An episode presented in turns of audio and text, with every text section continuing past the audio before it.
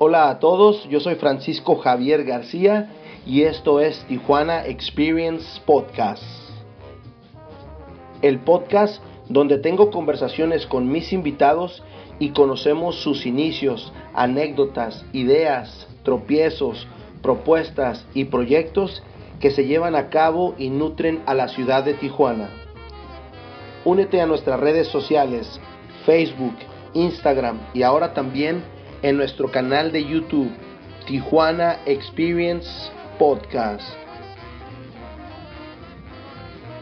Tijuana Experience de Podcast apoyando al comercio local. ¿Ya conocen el Madero Tasty Room? El Madero Tasty Room cuenta con una de las mejores selecciones de cerveza artesanales de la Baja. Está ubicado en la avenida Jalisco en el 2480, ahí en La Cacho. Tiene como promoción ahorita el llenado de grobles y envasados de 6 en adelante con un 10% de descuento. Chequenlo en sus redes sociales Facebook e Instagram. Madero Tasting Room. Los invitamos a Lúdica Artesanal Cervecería, ubicada en la avenida López Lucio 4775 en La Mesa, cerca del Mercado de Todos, con un horario de miércoles a sábado de 2 a 8. También chequen su página de internet ludica.mx. Vámonos a nuestro siguiente episodio.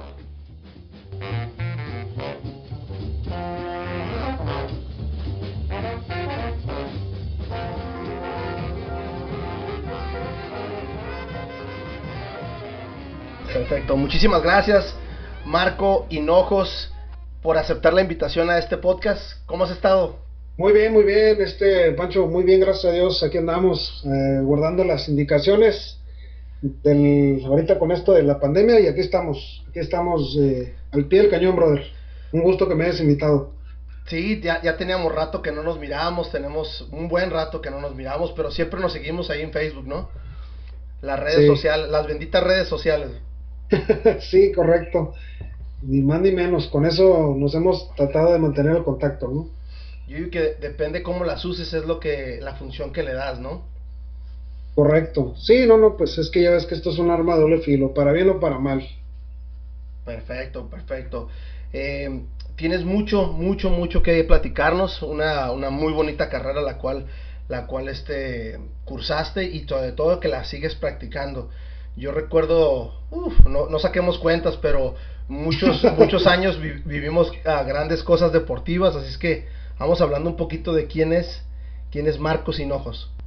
Pues eh, mira, pues, pues un Marco es siempre le ha gustado el deporte, eh, muy apegado a la familia, eh, muy importante en la parte principal de lo que uno los mueve y este, pues muy um, también muy, muy dado a, a, la música, a la cantada, a este, pues a muchas cosas, ¿no? El baile, este, el cine, eh, las luchas, el deporte, ¿no? En todo en sí, eh, todo lo que es deporte y, y lo que es también el, la parte artística también sí me gusta mucho.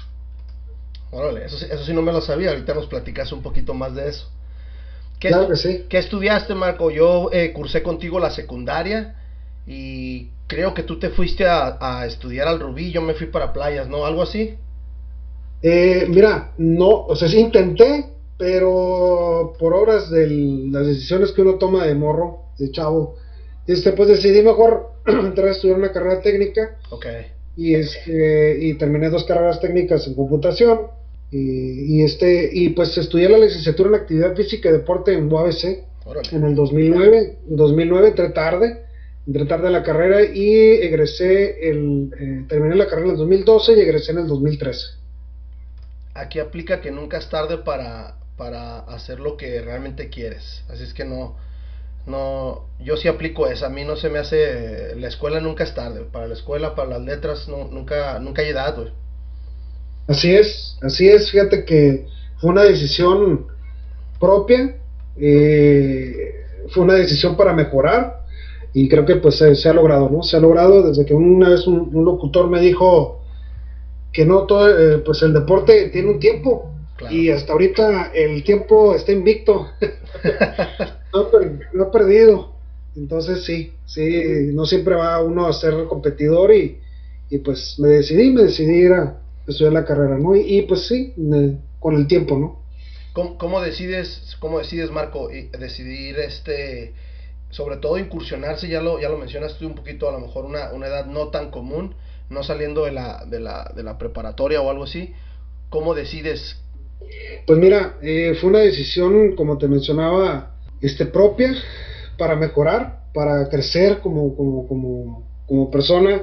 Eh, yo hice eh, el Ceneval, el Ceneval, este, yo hice la preparatoria por medio del Ceneval, aparte de las dos carreras técnicas, y pues dije, pues, pues vámonos a ver, a ver si pega, ¿no? Esto pega y era para, digo, era lo que me apasiona es el deporte, siempre lo he seguido, siempre lo he, practicado, he tratado de practicar, este, y pues me decidí, eh, hice mi examen y a la primera, en el turno vespertino quedé con mi onceava generación, porque soy de la onceava generación de la carrera de deportes, cuando era escuela de deportes, ahora ya es facultad, ¿no?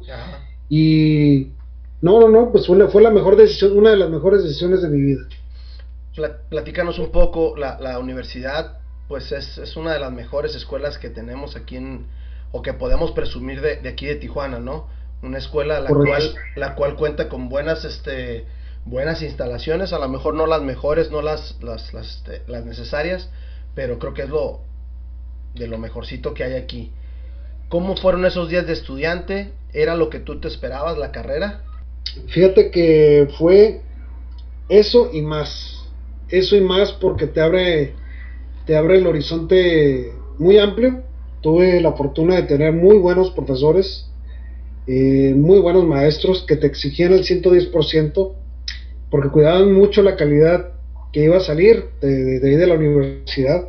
Es una responsabilidad muy grande, como ellos como maestros, sacar a profesionistas con herramientas, ¿no? Y pues los días de estudiante, pues sí, a veces era eso de estudiar y trabajar. se dice bien, ¿eh? se, dice bien fácil.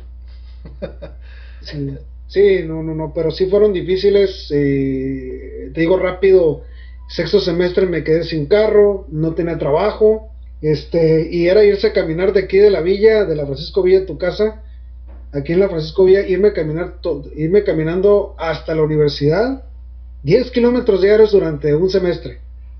Pero valió la pena. Valió la pena, ¿eh? Créeme lo que valió la pena porque aprendí mucho más a valorar mi carrera, ¿no? Y, y el esfuerzo que uno hace, ¿no? Me imagino, me imagino. Una vez que ya estás casi por terminar la carrera, ¿ya tenías un trabajo referente a lo que ibas uh, estudiando y practicando o, o, o, tenías algún plan? Fíjate que en el 2011 una apertura para laborar para el Instituto Municipal del Deporte, para el INDET, y este, como instructor de voleibol, porque esa es mi especialidad, okay. eh, en, el, en, la Unidad Deportiva Salvatierra. Y el mismo, el mismo administrador me vio que estaba trabajando, le gustó, y me invitó a trabajar la, a la Universidad de Xochicalco para trabajar con, con, con este con, con, prepa. Y este y pues eh, fueron cayendo las cosas poco a poco eh, el esfuerzo de, trabajo y también eh, una, una amiga que fue mi primera patrona Yuri, Yuriria Niñeco que es ella tiene una alberca ya por el Jardín Dorado y este al este de la ciudad y me ofreció trabajo fue mi primer trabajo ese fíjate ese fue mi primer trabajo de instructor de natación. Okay. Y pues para eso se prepara uno, ¿no? Y ya era casi ya para terminar, antes de terminar la carrera, me sirvió de mucho ese trabajo porque lidié con, eh, trabajé con niños eh, con mucha paciencia y pues esto, ahora sí que me cayó del cielo, ¿no? Yo no, yo no esperaba y, y este, y pues siempre, como le queramos llamar, Dios, este, Alá, como le queremos decir, pero siempre te pone en el lugar indicado, ¿no? Perfecto, perfecto. Yo me, me, me, recuerdo mis días de secundaria y jugábamos, jugábamos, o era voleibol o era básquetbol. Yo no recuerdo mucho haber jugado fútbol, además de que no teníamos una escuela, o más bien una cancha muy decente para, para jugar fútbol. Pero, ¿sabes qué me estaba acordando el otro día? Tu hermano nos coachó un rato, ¿no? Sí, César, eh, mi hermano César, este, cuando jugamos, que iban a hacer un torneo en la secundaria, cuando estábamos en segunda y secundaria, me acuerdo muy bien, Este, creo que ahí tengo el uniforme blanco con rojo que se llamaba Toros, el equipo por la, era la fiebre de los Bulls de Chicago. De los Bulls de Chicago. Y, el chorcito ese, este Braulio, Braulio, nuestro amigo Braulio Pérez Bravo, este, que es abogado, nos mandó hacer el uniforme con mucho, con muchas ganas, ¿no? Y era el diseño, el chor del diseño de los Bulls de Chicago, ¿no? Nomás que si el chor estaba un poquito, un poquito adelantado en nuestro tiempo. Estaba mucho ochentero, güey. Exactamente, muy ochentero. Oye, ¿cómo, ¿cómo decides, Marco, cómo decides este, especializarte por, por el voleibol? Siempre es un, es un deporte muy exigente, eh, muy bonito, olímpico. ¿Cómo le, das, ¿Cómo le das esa prioridad a ese deporte? Fíjate que fue, yo creo que fue pues el básquet que jugamos mucho nosotros, que tú fuiste un, gran jugador de básquetbol también en la secundaria junto con nuestro querido amigo ese Oscar Osuna, que Dios, que descanse. Eh, después cuando nos entrenó y que jugamos contra el equipo de la 44, que era otro nivel esa escuela, tenía ya escuela, tenía historial de muchos años de, voleibol. Desde ahí yo creo que, perdón, desde, perdón, desde ahí yo creo que empezó, empezó el amor por esto, ¿no? Empecé a jugar, bueno, eso fue ya casi ya para terminar la secundaria, creo, fíjate. Okay. Y, y este, desde ahí empezó todo, ¿eh? Sí, ya, ya, ya, ay, tomé agua. este, fíjate que desde ahí empezó todo, este amor por el deporte, por esto, por, por la mística que tiene el voleibol, ¿no? Este, yo, todos los deportes tienen su peculiaridad, pero el voleibol tiene algo que, se, que, que es muy peculiar, que es el, el trabajo en equipo. Sí. Ahí sí dependes de tus compañeros, dependes de una buena recepción, dependes de una buena colocada y que tu compañero meta el balón del otro lado de la cancha, al otro lado de la cancha. Fíjate, reflexionando un poco hace dos, tres días, me, me recuerdé que, que, pues, fácil pudimos habernos quedado con siempre las cascaritas que hacíamos nosotros, ya te acuerdas en el receso y todo, pero siempre buscando nosotros exigirnos un poquito más, tú no recuerdo bien si tu, tu hermano se ofreció, tú lo ofreciste, pero nos exigíamos un poco más, güey. Siempre con esa visión de, de, de no quedar, pues no quedar, no quedar mal, güey. Sí, de hecho sí, este, pues mi hermano fue el que se ofreció, yo le dije, ¿no? Que estábamos entrenando y como él jugaba con un equipo eh, en el auditorio municipal, pues dijo, órale, pues yo los entreno y nos estuvo entrenando por como por dos meses, un, uno o dos meses que nos estuvo entrenando muy fuerte, porque y eso nos venía encima del torneo.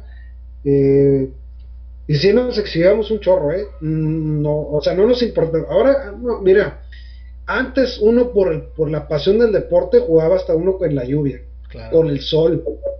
Yo recuerdo también esos, esos juegos de, de, fútbol americano que según era tochita y cual terminamos eh, donde estaba la tiendita de la secundaria, estaba lleno de agua, de lodo, pues. Sí.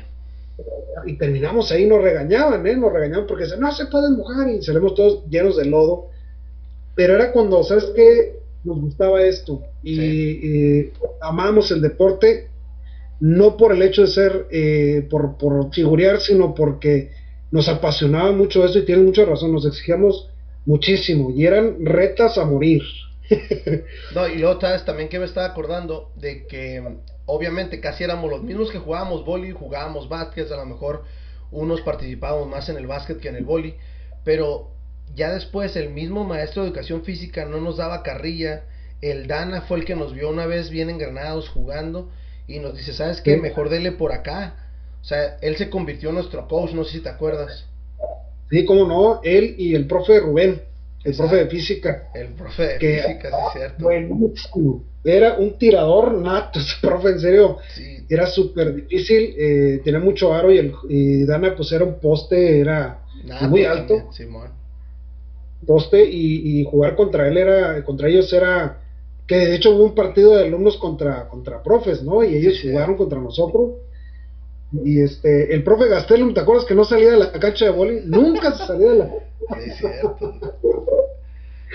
Sí, sí, este, no, no, no, son recuerdos muy padres y que el coach Ana sí nos agarró y dijo, órale, vamos a jugar y vamos a darle ganas. No, jugamos en la 68 ya en alemán. Ándale. Si no, no me acuerdo, 66 68, no me acuerdo cómo se llama la secundaria, pues en alemán. Que fuimos un torneo que jugamos un partido amistoso con, con los de la tarde. Sí. Me acuerdo. Estuvo bueno el juego ese. Estuvo ¿eh? súper bien el juego, yo me acuerdo muy bien. Oye Marco, bueno. ¿crees, ¿crees que todo ese, ese tipo de experiencias te ayudaron a hacer lo que, lo que tú ahorita reflejas? Porque sigo viendo tus, tus, tus publicaciones, tus pues tu vibra, güey, tu vibra. ¿Cómo lo ves tú? Mira, yo creo que influyó mucho, muchísimo, porque por lo que hablas tú de la exigencia que teníamos y que ah, había jugadores, y lo, y, sea, lo digo con, con todo gusto, ¿no? Había jugadores muy buenos que, tenían, que, que, que había ahí en, ese, en esa generación, que, o sea, tú eres uno de ellos, este, Oscar, este, Rogelio, El Rogelio. Camarillo, el Rogelio, este, Braulio, El Braulio. Braulio muy bueno para jugar, muy rápido.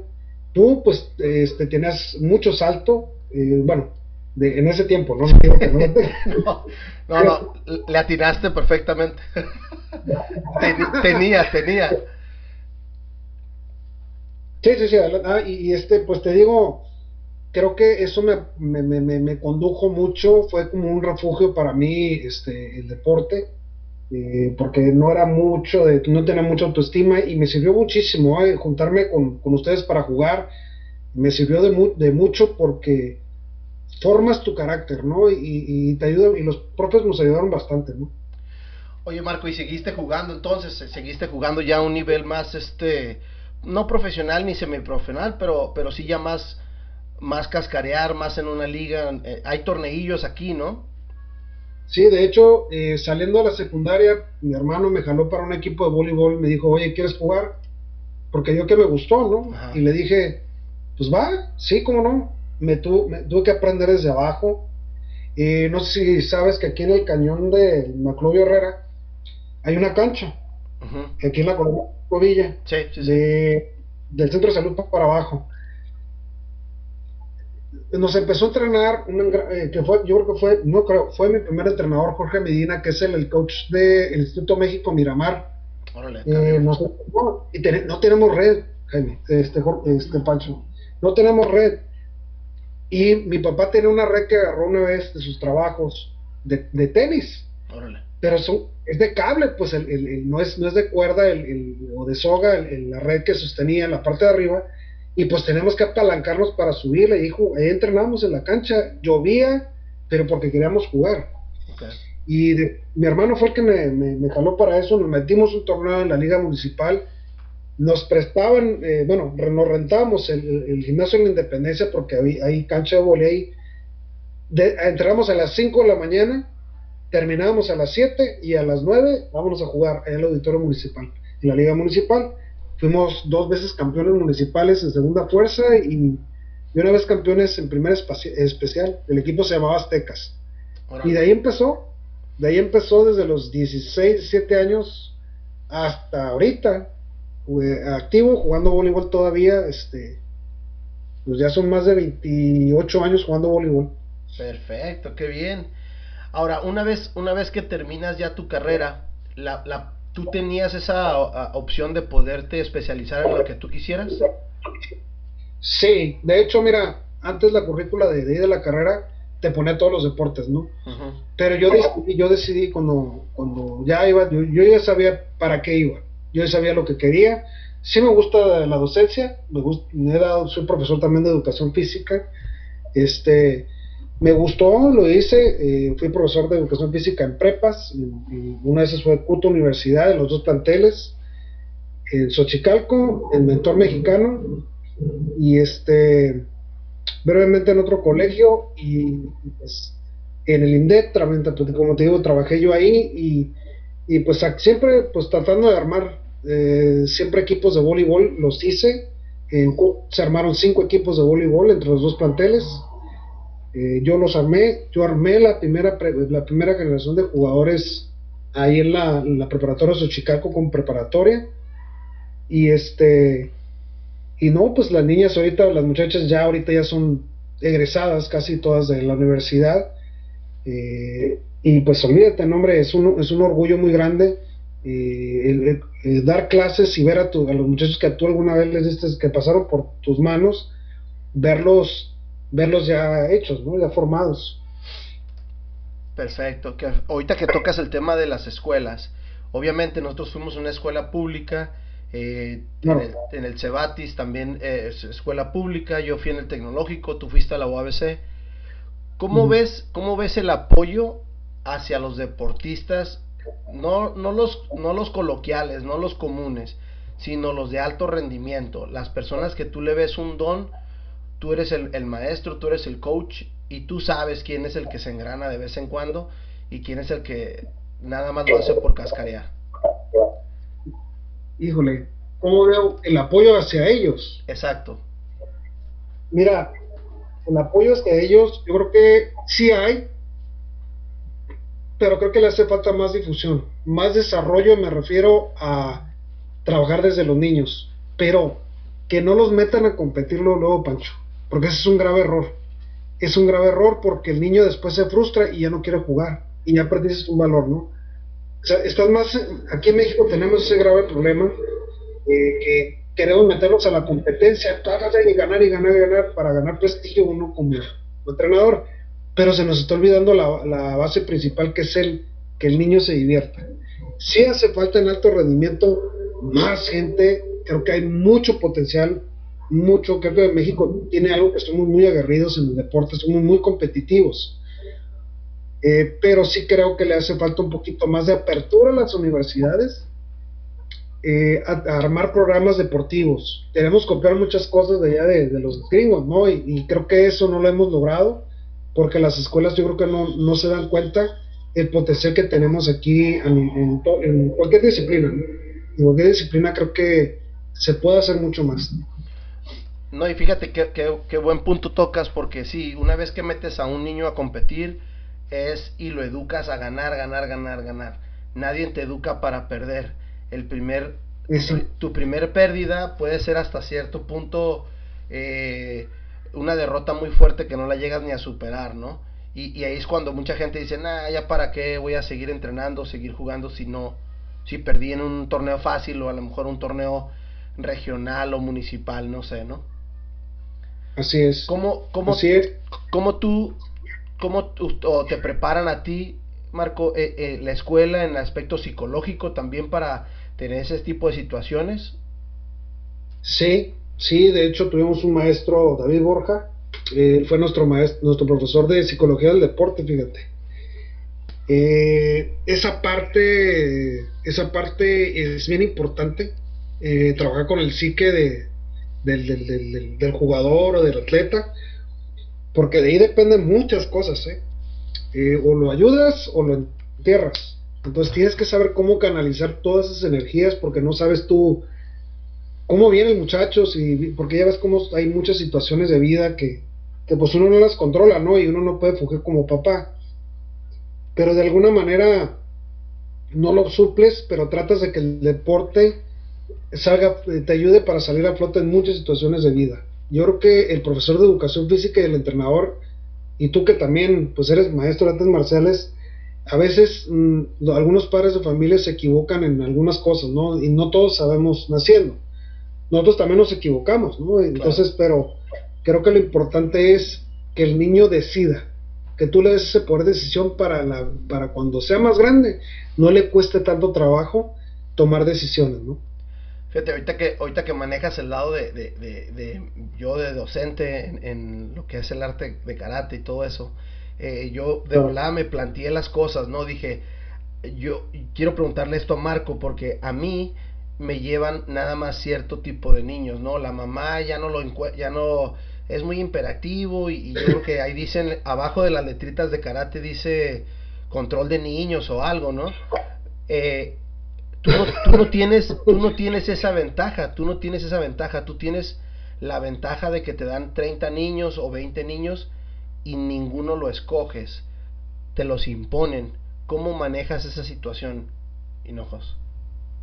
Mira, eh, es, es, no es, te das cuenta, eh, empiezas a generar un instinto mm, gracias a, las herramientas que, que, te dan en la universidad, porque te hablan de niños con problemas, eh, bueno, no problemas, no son problemas, son situaciones de, de discapacidad, ya sea motora, ya sea este, intelectual, claro.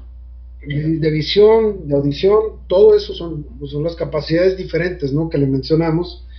Y, te, y, no nomás es una discapacidad, sino a lo mejor que es muy hiperactivo. A lo mejor, eh, bueno, eso de los trastornos y todo eso, ¿no? Yo creo que el deporte no, no te limita para nada. Y el más, más, claro ejemplo son los deportistas paralímpicos, ¿no? Más potencia, no somos más potencia en eso que con una persona convencional, ¿no? Porque normal para ti, lo que es tú, para ti, para mí es normal, para otros no, ¿no? Entonces un poquito, eh, no, para mí no existe eso de normal, pero que sí. Sí, no, no sé ni por, no sé ni mucha, cuando escucho gente que usa, no, pues que es un niño normal, tú, a ver, explícame, porque, porque todos, todos somos diferentes, todos somos diferentes, aunque se oiga a de risa, ¿no? Pero, pero sí, ¿cómo, cuando yo veo, detecto yo un niño, como tú dices, con ciertas capacidades, con ciertos dones, que digo, ah, mira, este cabrón tiene muy buena patada o tiene muy, bueno muy buenos golpes, yo trato de, de, jalarlos un poquito a competencias, trato de jalarlos para una clase especial que se va a dar. ¿Cómo tú haces esa selección y cómo tratas de, de no llevarte nada más uno, sino a lo mejor a uno le viste otra cosa que lo puedes, lo puedes ir mejorando? ¿Cómo hablas con ellos? Estamos todavía hablando todavía a nivel escuela, ¿eh? sí, sí, sí, nivel escuela, fíjate que cuando los ves a los niños eh, que tienen mucha hambre por aprender y por que ellos te dicen, profe, es que yo quiero ganar, ah, caray, ah, caray, dices tú, ok, ya se despertó el gusanito de la competencia, ya se despertó el gusanito de, competir, muy bien, siempre hay que ser muy claro con ellos, no siempre se va a ganar, Va a haber momentos donde, híjole, te va a pegar alguien mejor que... Siempre va a haber alguien mejor que tú, pero eso depende de que tu esfuerzo eh, se vea. Entonces, cuando ves a un chavo que tiene, tiene capacidades, un niño, digo, porque yo trabajé con primaria, nunca, sí, enseñarle la competencia, pero nunca perder lo más esencial que es divertirse. Que es divertirse. Le vas a exigir, eso sí, le vas a exigir hasta donde él pueda en ese momento porque apenas está aprendiendo a jugar. No le vas a exigir lo mismo a un niño, a un niño de 9 años, a un, jovencito de, de, 12, 13 años, ¿no? Porque ya tiene, ya su criterio está un poquito más amplio, ya toma decisiones más, más complicadas, pero siempre es importante que siempre se tienen que divertir. Y esto pues implica sacrificios y muchas veces los niños, los niños no tanto, pero los adolescentes tienen que aprender eso, ¿no? Que en la vida tienes que tomar decisiones. Y, este, y, eso yo creo que les sirve de mucho. Y cuando detectas jugadores así especiales, procuras tratarlos en causar. Y decirles, mira, ¿qué te conviene? ¿Qué no te conviene? Ten mucho cuidado. Es lo único que puedes guiarlos. Eso es todo. Y tratar de, decirles, mira, si ve, se te acerca un entrenador de una preparatoria y lo tienes en secundaria, mira, checa a este muchacho, mira, ya te mando. O sea, trato de hacer eso, ¿no? De, de, de motivarlo sobre todo, y que él tome la decisión al final del día, ¿no? y sus padres, porque pues uno trata uno de guiarlo. Perfecto, perfecto. Ahora sí, vámonos un poquito afuera de la caja de la escuela. Cuando ya ese niño es muy participativo, a lo mejor es la estrella de la escuela, y tú lo quieres sacar o sobresale como para, no sé, para unos ah, juegos municipales o no sé cómo lo manejen por región la verdad que estoy bien afuera de las escuelas ahorita, entonces no, no sabría, no sabría bien cómo se maneja. ¿Cómo, cómo entras tú a ser hasta cierto punto el coach? Eh, ¿Te asignan? ¿Tú te, te ofreces? ¿Cómo lo manejas, Marco? Mira, eh, por lo regular siempre los profesores de educación física terminamos siendo los entrenadores hasta de las canicas. Entonces, sí, te encharcan todo y porque pues para eso estás, ¿no? Para eso te preparaste.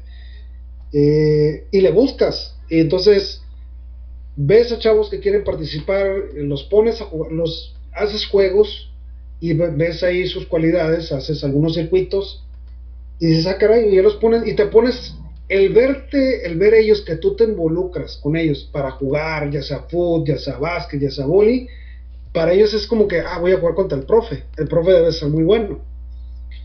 Entonces, el hecho de que tú te tomes el tiempo para ellos es bien importante, yo creo, ¿no? Y, este, que te involucres con, ellos como lo hicieron nuestros profes con nosotros, fíjate el impacto que tuvieron en nosotros, fíjate, tú eres eh, este maestro de, de karate y yo de y yo profesor de educación física, creo que de ahí parte, ¿no? Cuando tú tienes ese impacto en la vida de esos muchachos, cómo te reflejan en tu vida, ¿no? Cómo se refleja en tu vida, ¿no? Entonces, siempre hay, siempre hay alguien que, que, este, que, que te ayuda, que te ayuda a encauzarte un poquito en lo que quieres hacer en la vida y pues con ellos, el, el hecho de, de encauzarlos y decir, ¿sabes qué?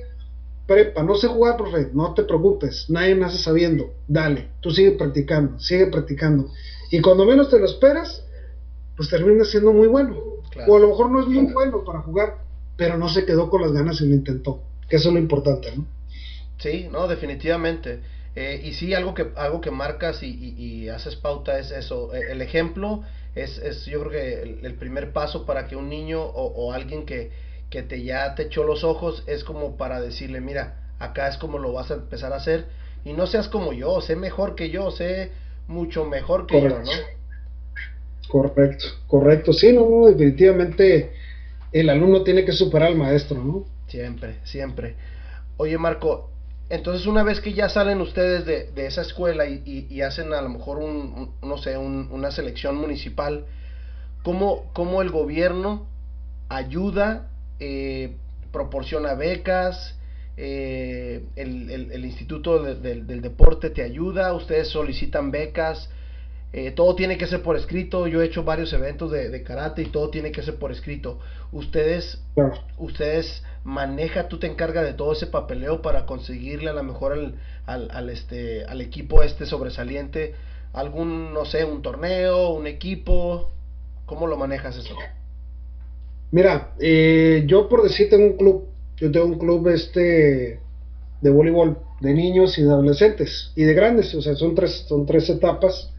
Apenas comencé, había comenzado este diciembre, pero pues con esto el COVID se detuvo muchas cosas, ¿no? Pero eh, el gobierno, pues sí, metes una carta de petición para solicitar el espacio, tienes que pagar una renta, tienes que pagar una renta eh, simbólica, bueno, sí, simbólica, porque no es mucho, eh, para ayudar a la instalación y todo, ¿no? Pero eh, cuando vas a un evento municipal, de hecho hay un departamento de deporte popular, hay un departamento de deporte asociado ahí en el INDEP, metes una petición para ver si te pueden apoyar, por decir, con, algún uniforme, eh, vas con la regidora como la regidora Yolanda García, que, nos, nos, ha apoyado mucho con el deporte, este, pues sí es acercarte con ellos, ¿no? Y el papeleo, pues uno se encarga de eso, ¿no? Hay veces hasta los padres de familia se ofrecen porque quieren ver a sus hijos contentos, ¿no? Entonces, eh, eh, el hecho de acercarte y hacer las cosas así para, para por el bien de ellos y ver que, que ellos también les sirve porque, pues,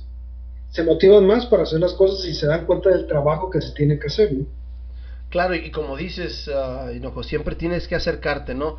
hay veces, ah, y hay muchísimos este, beneficios. A lo mejor la gente no sabe y no se acerca, ¿no? Siempre decimos, ah, no, no nos apoyan o, o ah, nos van a dar algo, pero hay veces nos cuesta trabajo hasta hacer una carta, una petición. Fíjate que eh, ese es algo, ¿no? Que dicen, no, pues que no menos dio 1500 pesos. Mira, le digo, no veas el vaso medio vacío, velo medio lleno. Ya tenemos más de lo que no teníamos. Claro. Entonces, hay que trabajar por la otra parte, ¿no? Si eso es lo que nos da en dos mil pesos, con eso, vámonos, ya lo demás lo conseguimos, ya tenemos la mitad de lo que ocupamos. Entonces, no te quejes, eso lo hacen, eso lo hacen todos, hay que ser diferentes, ¿no? Eso yo trato, trato de que los muchachos aprendan, ¿no? No digo que lo, que lo logro muchas veces, ¿no? Porque pues no siempre, pero en la mayoría de los casos cuando tú les dices, de hecho el, club se llama Spartans, eh, Spartans Volleyball, entonces siempre aquí le digo es sin retroceder y sin rendirse. Y si nos dan apoyo con esto, con esto trabajamos, no pasa nada. Le vas le vas a dar más valor a lo que estás haciendo porque te costó, le dije. Y las cosas cuando te cuestan, las, las, te las valoras más. Sí, sí. Eh, hablemos un poquito de instalaciones deportivas, ya sea de escuelas y ya sea de aspecto o en el aspecto municipal. ¿Cómo ves las instalaciones muchas veces de las escuelas privadas? ¿Son suficientes? ¿No son suficientes? Fíjate que hay muchas escuelas privadas que pudieran estar mucho mejor. Pudieran estar mucho. Creo que, pues el ejemplo, ¿no? De, de CETIS que tiene su gimnasio, ¿no? Pero es exclusivamente para sus alumnos, para sus selectivos. Eh, eh, creo que pueden estar mejor otras, bueno, Instituto México Palmas tiene su gimnasio, tiene muchas canchas, ¿eh? está muy concentrado, eh, le apuesta mucho al deporte, eh, yo creo que te tocó porque hay mucho, muchas canchas de básquetbol, hay una cancha de fútbol, digo, yo sé que es una escuela privada con mucho prestigio y todo, pero creo que se están ocupando de eso, ¿no? El Colegio de la Paz también está muy bien, este, híjole, el Peninsular que está acá en La Juárez, o sea, son colegios privados de mucho tiempo, mucho abolengo, ¿no? Pero que escuelas que van empezando o que tienen menos de, menos de 40 años, creo que le pueden apostar a eso, ¿no? Que tienen que tener infraestructura para, para fomentar el deporte, ¿no? Porque, pues, ver a los muchachos también como si de pesos, pues, pues sí, yo entiendo que es un negocio, pero creo que le deben de apostar un poquito más. Creo que se van a ganar más adeptos, ¿no? Eh, no porque sea el profesor de educación física, pero creo que el deporte es, eh, es, un buen, es un buen aliciente para los muchachos, ¿no? Porque pues no los puedes estar atiborrando de tanta información tampoco, ¿no? Tiene que soltar el estrés. Fíjate, ahorita que haces referencia al, al, gimnasio del CETIS, la verdad ese gimnasio es, es lo mejor que hay aquí en Baja California. Es más, me, me, te puedo hasta casi casi asegurar que mejores que de Estados Unidos. Eh, sí, por, por, pues sí, sí, no te digo que no, sí hay, eh, sí hay gimnasios este, que, que sí haya, pues no le piden nada al CETIS, ¿no? Pero... Exacto. Y el problema, el problema con el CETIS es de que no lo presta o lo tienes que rentar y es un, como lo dijiste tú, es, es privado y, y sí está poco o casi inaccesible. Fíjate que las instalaciones municipales, creo que hay dos, tres gimnasios que están muy bien, Nomás que uno está en una zona medio peligrosa, ¿no?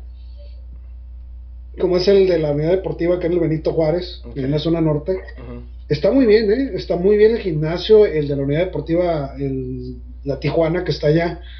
Eh, y acá en el CREA, pues creo que está ahí hay dos canchas de cuatro canchas o dos. Bueno, el, la Tijuana que está en la vía rápida y el CREA ya hicieron hay como cuatro o cinco canchas de voleibol de playa.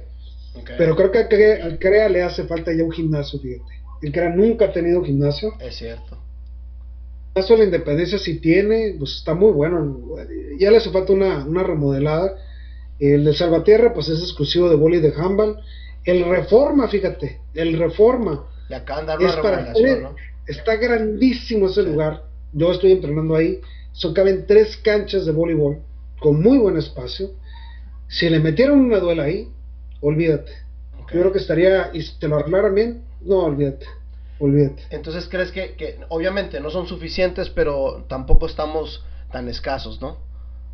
No, no, no, sí, sí no estamos tan escasos, pero creo que hace falta inyectarle un poquito más de presupuesto para que esté bien y que la gente cuide las instalaciones, Pancho. Porque no cuidamos cuando nos dan. Eh, somos buenos para exigir, pero no cuidamos las cosas, no las cuidamos. Oye, Marco, eh, ya sabes, ¿no? El deporte dice que es el eslogan de la, de la ayuda a los jóvenes, el deporte y esto y lo otro. ¿Cómo ves tú eso? Sobre todo ahorita que recalcaste algo muy importante. Si no, si no se educa al niño desde la casa a cuidar tu instalación, el deporte por más bonito que sea, por más esfuerzo, disciplina que tengas, no le das ese valor. ¿Cómo manejas tú esa psicología de los niños? de los no tan niños, adolescentes y hasta muchas veces hasta de los mismos adultos. Eh, eh, mira, es bien importante valorar lo que nos dan, lo poco, lo mucho, como te lo mencionaba anteriormente, tienes que cuidar mucho esa parte. Eh, educarlos mm, es, es, enseñarlos y a los papás reeducarlos, porque a veces se nos olvida a los adultos que las cosas cuestan y que no y que no, menospreciar el, esfuerzo que se hace o el dinero que se invierte, ¿no? Que sea poco, mucho, las situaciones de los políticos va, va más allá de eso, ¿no? Si lo que tienes hay que cuidarlo, ¿no? Y, y exigir que siempre también las instalaciones estén al pie del cañón, ¿no? Y que cuando se ocupe se necesite, órale, le entramos. Pero es un compromiso que tienes que enseñarle a todos los muchachos, ¿no? Es eso de comprometerte, no cualquiera lo hace, porque las promesas se rompen. Y me lo dijo un amigo, las promesas se pueden romper muy rápido, pero los compromisos es muy difícil. ¿Por qué? Porque es un compromiso, está tu palabra de por medio, cosa que está muy devaluada en estos tiempos, ¿no? Pero creo que es el principio que hay que enseñarles a los muchachos, ¿no? El, el, respetarse, el ser leales y el ser íntegros, el ser íntegros en, el deporte, ¿no? Sobre todo esa parte, cuidar, cuidar lo que te da, lo que te, lo que te dan para que lo utilices, ¿no? Sí, no, no, muy bonitas palabras y yo todavía creo, soy de los pocos, me, creo que me, me incluyo ahí contigo de, de la palabra, ¿no? Si te digo es porque yo estoy comprometido.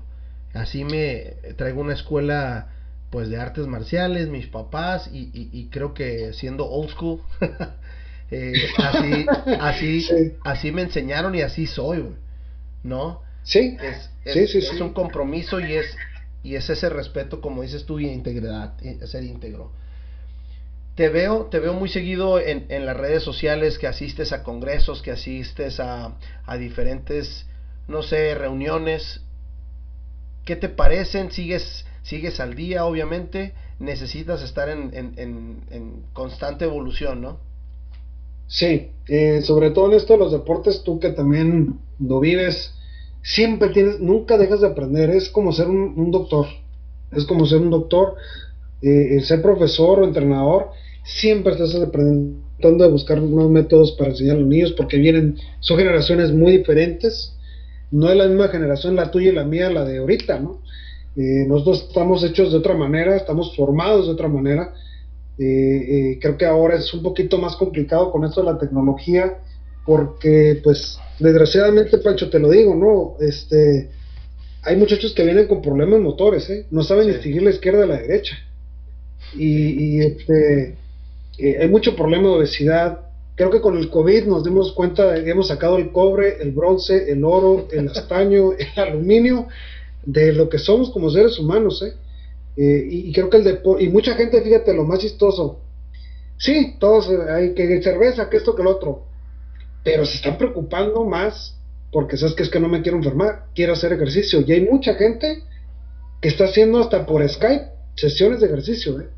La gente lo pide, porque el ejercicio, el deporte es, esencial para sacar tanto estrés del trabajo y, este y creo que, sí es importante esa parte, ¿no? Eh, eh, el, híjole, es, es, es un tema un poco complicadito porque la gente, las personas sí desean hacerlo, ¿no? Pero, híjole, eh, creo que sí hay que trabajar más. Sí, no, ser constantes, constantes, tener una constancia, aunque sea 10, 15, 20 minutos, eh, el ejercicio te ayuda.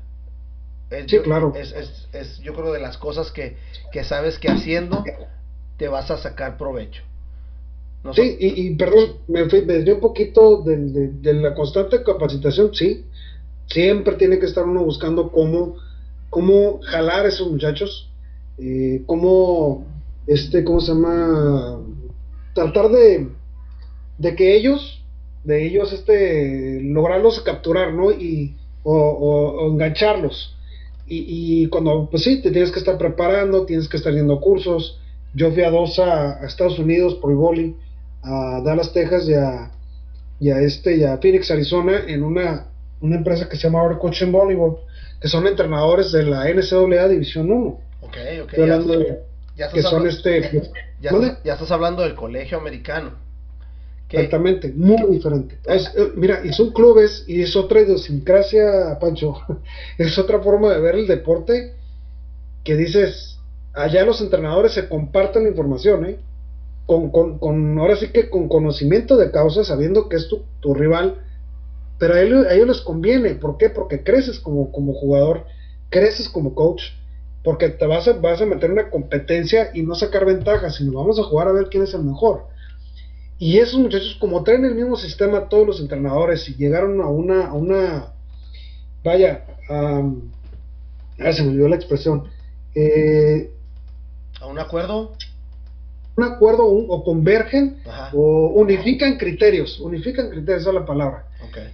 Allá nos andan peleando porque yo soy el mejor entrenador. Me estoy preocupando porque mis jugadores sean los mejores y que no quieren buscar el hilo negro, ¿no? dices, al final del día, alguno de mis jugadores se va a ir a la selección americana de, voleibol y, los, y fue, fue, salió de aquí. Pero, o sea, se están peleando porque sus jugadores sean los mejores, ¿no? Y en el buen sentido de la palabra.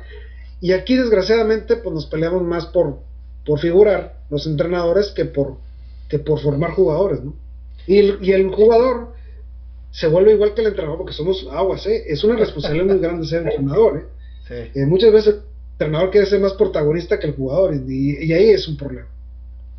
Y, eso no nada más pasa en el voleibol, es la cultura del, mexicano, no hay otro peor enemigo que, un que otro mexicano. Porque, porque En, el karate, en el karate era así. En el karate ahorita se puede llamar que somos la nueva ola o, o la nueva ola de maestros y hemos tratado de cambiar esa forma de pensar. Hay mucha gente todavía que, que, sigue pensando igual, que ellos tienen la única fórmula que existe y no es cierto. Tú sabes que ahorita un karateca, una persona que hace voleibol, una persona que hace básquetbol ya se convierte en un superatleta y lo pones con una condición física tremenda. Claro. Entonces, ya, ya cambió mucho el deporte eh, y en todos los aspectos, ¿no? Sí, Sí, no, no, muchísimo ya hemos dado. Fíjate que pudiéramos avanzar más, Pancho, pero cuando quitamos lo que acabas de mencionar muy bien, cuando quitamos esa parte del egoísmo y de la, y la envidia, vamos a crecer más, vamos a ser grandes. El problema es que nosotros somos nuestros propios, nuestros propios enemigos, ¿no? Sí, desgraciadamente así es. Platícanos un poquito la experiencia que tuviste en Estados Unidos obviamente no hay comparación de instalaciones, no hay comparación de muchísimas cosas porque son muchos factores. Pero, pero por otro lado también hay veces tenemos muchos factores positivos. Eh, ¿qué, sacas tú de esos dos, tres congresos que fuiste, Marco? Mira, eh, creo que tenemos mucho potencial adaptando los sistemas de juego a lo que tienes, porque es, es, es lo que te mencionan, trabaja con lo que tienes. Claro no tienes jugadores que miden dos metros, no tienes eh, que tienen una explosividad a, la hora de rematar, que o sea, son diferentes somatotipos, me refiero a diferentes tipos de cuerpo, la genética es muy diferente, pero trabaja con lo que tienes, utiliza las herramientas y utiliza tus variantes para poder sacar provecho de esto, ¿no? Entonces, creo que ha funcionado, me ha funcionado porque cambias el, eh, muchas veces uno entrena porque tu entrenador te entrenó así, pero cuando tú le buscas otra manera para aumentar un poquito más tu, tener más herramientas de tu caja que tienes ahí como el mecánico, creo que hasta te sirve más, ¿no? tienes tu base, sí, tienes tu carácter como entrenador, pero si recibes más información de otras partes, y que fue lo que yo recibí, la verdad, y, este, y me sirvió de mucho, ¿eh? me sirvió de mucho como entrenador, creo que por eso, mm, bendito Dios, yo creo que este el hecho de que ya haya estado en tres instituciones y en las tres haya sacado algunos torneos segundos, terceros, primeros lugares, es por eso, no por el trabajo. Y, formar jugadores desde abajo, este Pancho, ¿eh? es formar jugadores de eso es lo más difícil. Agarrarlo de no saber nada y cuando lo ves ya formado que dices, ah caray, y el muchacho se da cuenta, profe, no lo puedo creer y ahorita está jugando en otra parte, está jugando con otro equipo. Y verlos que, se han, que han crecido como jugadores, increíble. Es nunca jamás, es, la sensación más grande, más hermosa que tiene uno como entrenador, ver a, ver a ese alumno este, crecer como jugador, ¿no? Sí, no, definitivamente es un, es un este, hasta que no eres coach y hasta que no ves, así sea el menor de los éxitos, es un éxito y, y, es un logro que te costó sudor, paciencia, eh, dedicación, eh, muchísimas cosas. Hablando de eso, ¿cómo, ¿cómo crees o cuál sería el mayor, el mayor, la mayor de las satisfacciones de Marco como competidor? Híjole, como competidor, híjole, mira, son tres cosas. Haber jugado con mi primer entrenador y con mi hermano a buen nivel eh, en el auditorio municipal. Jugamos abajo.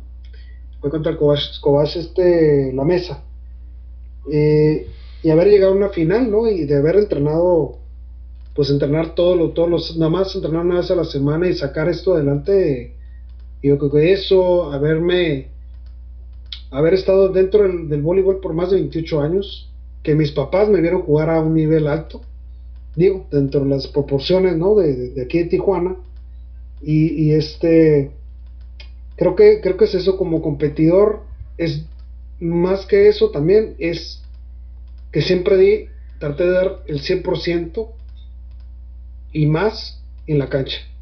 Haciendo, he jugado hasta lastimado y hasta con temperatura de, 38 grados, ¿eh? Con gripe. Y, dejarlo en la cancha todo, no es por el trofeo, es por ser el mejor. Perfecto, perfecto. Ahora, uno de tus mayores premios o este satisfacciones como coach. Ya sé que todavía no te, retiras ni nada, van a seguir los éxitos obviamente, pero hasta ahorita, hasta el 2020, ¿cuál sería uno de tus mayores satisfactores como, como, como entrenador, como un coach?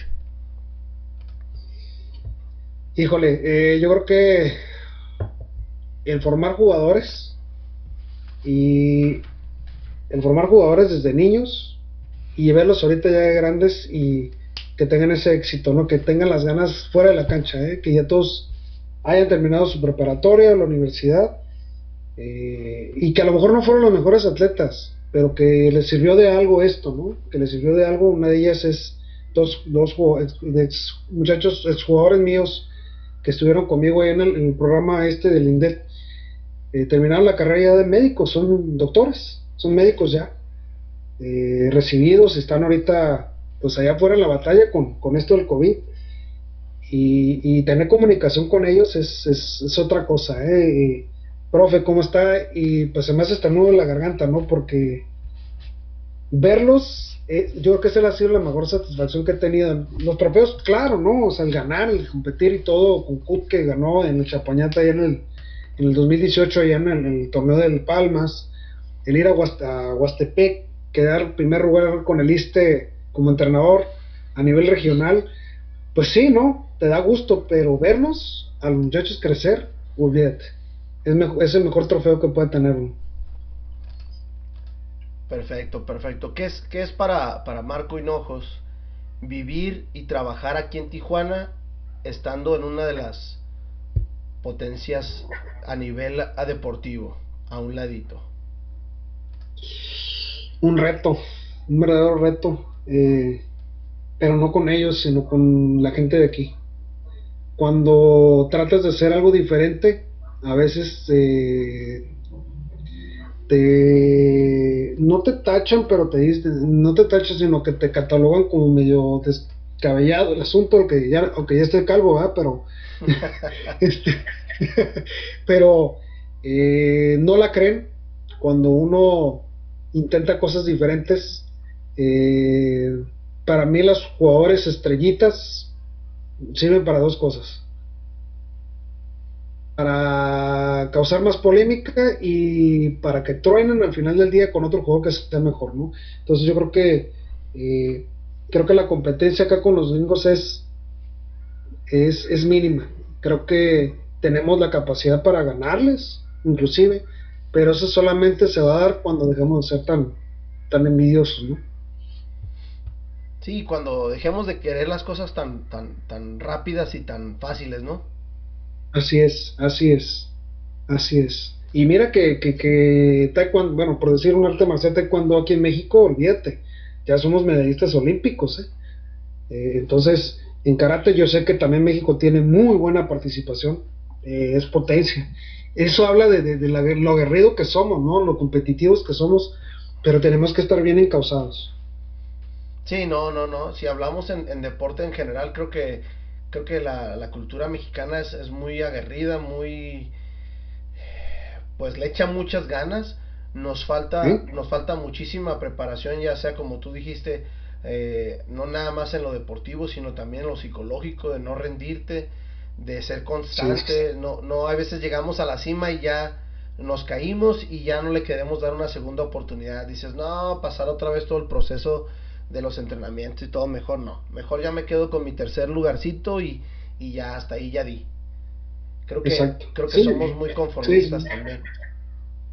Así es. Sí, no, no, sí. Definitivamente el chiste no es llegar, sino mantenerse, ¿no? Exacto, exacto. Marco, ¿cuál, cuál ha sido tu motivación? No nada más de, de querer estudiar una carrera universitaria, de sacar tu, tu, este, tu licenciatura, de ser coach, de promover el deporte. ¿Qué, qué motiva a Marco a hacer lo que es ahorita? Ah, ah, yo creo que mi familia. Nótate que te la planteé, te la planteé bien chingona, güey. sí, sí. Yo creo que mi familia, este, mis amigos, eh, yo creo que la gente que, siempre te empuja, que son tu familia y, este, creo que eso es lo que más te motiva, ¿no? Eh, la familia es, es, es el motor de cualquier ser humano. Y, y este y Dios también es una persona mucho eh, trato de ser una persona de, mucha fe creo que eso es lo que nos motiva a uno a, seguir adelante y no retroceder no siempre para adelante dice que hasta una patada en el trasero te sirve para avanzar entonces creo que es eso no la familia eh, los amigos también porque hay familias que hasta en veces eh, se vuelven parte de tu familia no y, y te ayudan y te impulsan no Sí, sí, ya una vez que eres parte de un equipo, sobre todo en el equipo de, de voleibol, que es totalmente equipo, ya, ya hay una hermandad, ya hay una hermandad y, y, este, y son los que te van a ver caer un poquito y te van a tener que jalar. Échale para acá, no le aflojes y, y, mañana paso por ti para entrenar o, o, te voy a echar la mano con esto. Entonces, Así es. Entonces es lo, es lo bonito de, de, a mí siempre me ha gustado mucho trabajar en deporte, aunque el karate, fíjate que es, es un deporte muy independiente, pero a la vez trabajas en equipo con tu coach y con tus demás compañeros. Eso es algo que también no se ve mucho, pero, pero es un trabajo en equipo. Así es. Sí, no, definitivamente sí. Mencióname tres personas muy importantes, además de tu papá, tu mamá, que, que ayudaron a hacer a Marco lo que es hoy. Ah, caray. Mira, yo creo que en este momento, yo creo que ah, he tenido dos, tres grandes amigos, eh, bueno, que marcaron mi vida. Eh, eh, fue el coach Jorge Medina, creo que Maximiliano Rodríguez, el Max, el entrenador de, de la Lázaro Cárdenas de Boli, que Dios lo tenga en santa gloria. Tú estuviste en la Lázaro, creo. Este, no sé si estuviste en la Lázaro. No, yo fui. Yo fui Delfín. Cebatis. Ah, ok, con, allá con Tarzán. Oh, bueno, no, sí, perdón. Sí, sí, no, tú, este, pues, él. Y yo creo que, híjole, tres es muy poquito, pero. Híjole, es que tengo tres amigos allá. Ahorita con el proyecto que traigo del programa. Este. Creo que Mario Vázquez, Marcelo Gigante y Noela Norchan, que son mis amigos que, y mi hermano, ¿no? También que me ayudó mucho en esa parte, ¿no? Crecer, crecer como, como, como jugador y como persona, en parte de mis papás, ¿no? Pero creo que son ellos, son ellos. Platicábamos hace dos, tres días preparando esta, esta entrevista de, de, qué es lo que andas haciendo con ese programa. Yo vi uno de los programas, vi la este, pues la dinámica que tienes, está muy interesante. Platícanos un poco, eh, qué es, qué es lo que andas haciendo. Mira, eh, eh, este proyecto salió, de hecho, la próxima semana ya cumplimos un año con el programa. Este, fue una idea loca que se me ocurrió, ¿no? Dije, pues hay muchos programas de fútbol, de, de básquet y de box y de lo que sea, ¿no? Pero casi no hay programas de voleibol.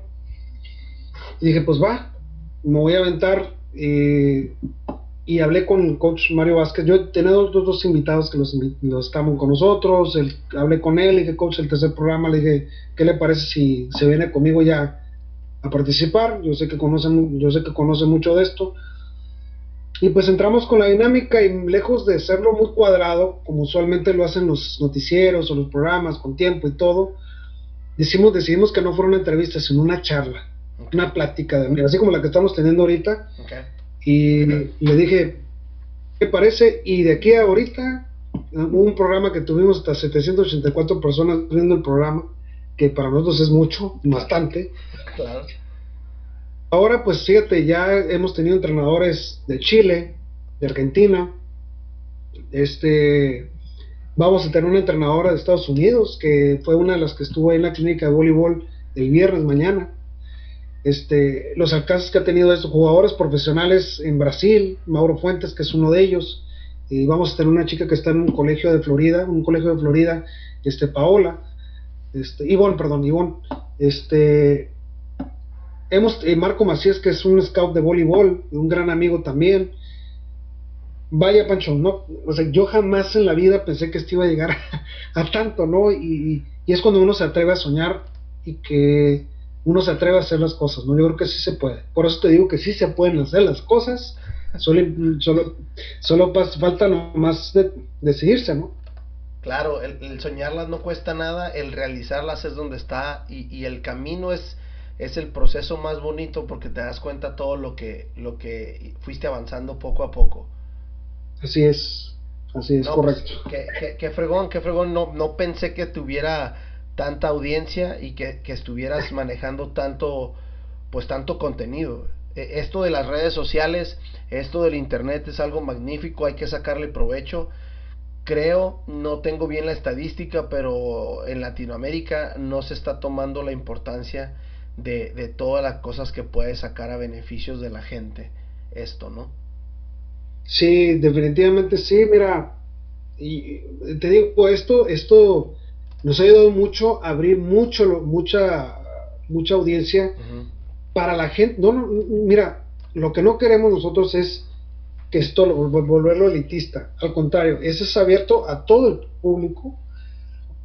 Todo el público, es que mira, somos candil de la calle, oscuridad de la casa. Yo jamás pensé que iba a hablar con un presidente de la federación de otro país, que es Jorge Luis Pino, que es el, de, presidente de la Federación de Voleibol de, Chile. Es una persona tan sencilla, y eso es gracias, gracias al coach Mario, Mario Vázquez.